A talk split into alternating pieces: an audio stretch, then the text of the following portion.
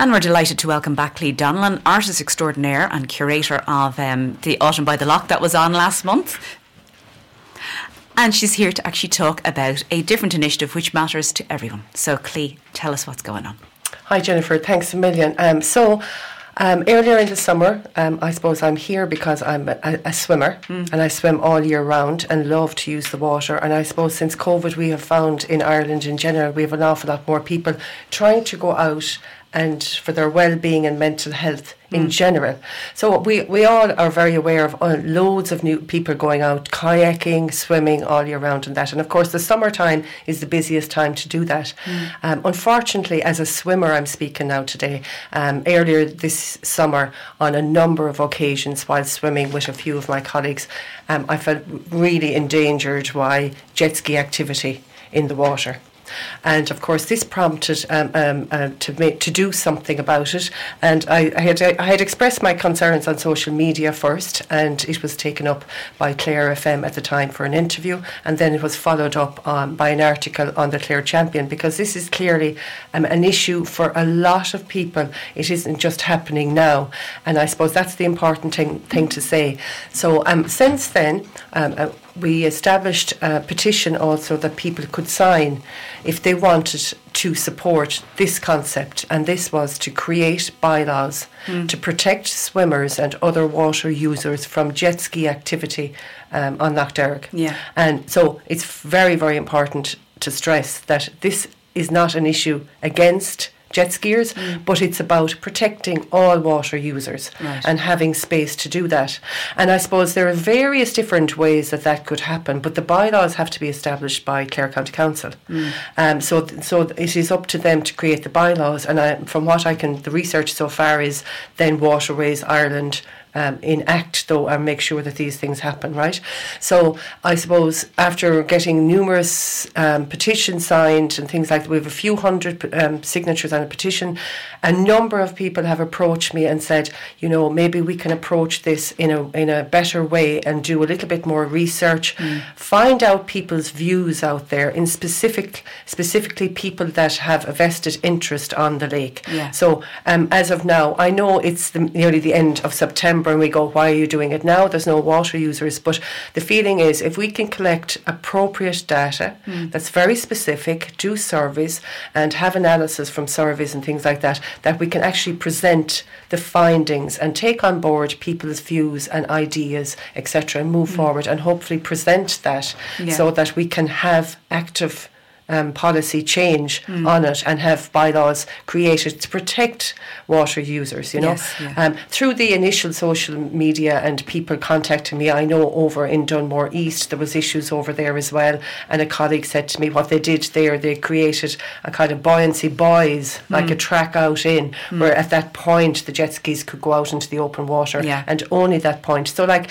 when you start the conversation with mm. people, the ideas do flow. Yeah. And again, stressing that it isn't um, to get jet ski, it isn't against jet ski users. Mm. But at the moment, I can go into a shop and I can buy a jet ski yeah. and take it down onto the lake and have no skills, no mm. training. I have clarified this. There is no skills, there's no training, there's no licenses, there is nothing. Yeah. So, um, it, and and some people are very respectful using mm. them, but there's a whole host of other people that, that aren't are not, yeah, cause and are endangering yeah. other people in the water. Yeah, because I know myself, like I'm um, scuba diving with um, Lough Derg Aqua Club, and even with that, I'm still quite new into the club. Yeah. But it is something that you can actually see people out, and it's there doesn't seem to be a very defined line as no. to where it's okay to jet skiing where it's okay not to. Yeah. Um, and also, like I, I live in Ogonnelloe, so you will actually hear yeah. a lot of people out and about. And I mean, it sounds like great fun. I've been on them myself, but again, it's it's a space that so many people use. So yeah. how can we all utilise it together and safely? Absolutely, and of course, that's only addressing that. You hit the nail on the head there with the sound of mm. them. You could there might be no jet ski in sight, and you yeah. can go in for a swim. Yeah. And the next thing you're out in the water, out a bit, mm. and the mm. next thing you hear the sound, and it's literally panic yeah. because you don't know. And of course, we haven't even mentioned the other um, factor, which is the, the fauna and the nesting mm. and all the natural. You know, um, jet skis aren't supposed to be within 300 metres of a, of, of a shallow area. And they ah, are coming in yeah. and they're disrupt, disrupting, disrupting the reed areas and the mm. beds and the nesting. That's a whole other area that we're hoping to also look into. Yeah. So, like, so the environment, the nature, the nesting, the other water users, Safety, yeah. safety. It's mm. just there, and it's about making it safe and clear for everyone, where we can actually know this is where I go in, this is where I'm allowed to go in, whether you're a jet skier, swimmer, and not disrupting the natural environment Yeah. as well. It's really looking at the holistic pe- picture so that everyone will know. What we're, where where we're at, but at the moment, no, no, no by, bylaws in certain mm-hmm. areas, no licensing, no safety regulations. It just needs to be addressed. Yeah, no, absolutely, and, and So- well done for, for, for raising the awareness on it. Thank you. And I just would like to say this isn't a solo. Yeah. This isn't a solo uh, um, activity. So really now it's really important that if there are other people who work on the water or have interest in the water, like the groups that you're with, or swimming groups, or other people who bring kayakers out, and we're really appealing for them to contact us and say have their voice in, and maybe have a representative to just join the group so that we can collectively approach this in, yeah. In a very in a very positive way, structured way as well. And how can people get in touch? They can email me um, at cliopatricia at gmail.com. That's C L I O P A T R I C I A at gmail.com. That's great. So a call out for anyone that is both near the water, using the water, um,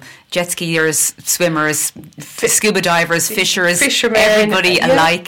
Or Um, even walkers who find the, the noise disruption or anything. Yeah. Anybody uh, that has uh, feel passionate about it Mm. um, and would like to see some positive changes Yeah. made to do that, that would be wonderful. That's great. And please keep us updated on any developments and what we can do to help. We're happy to do so. Thanks so much again, Okay. Jennifer. Thank you. Yeah, Bye no problem. now. So thanks so much to Clea Donlan.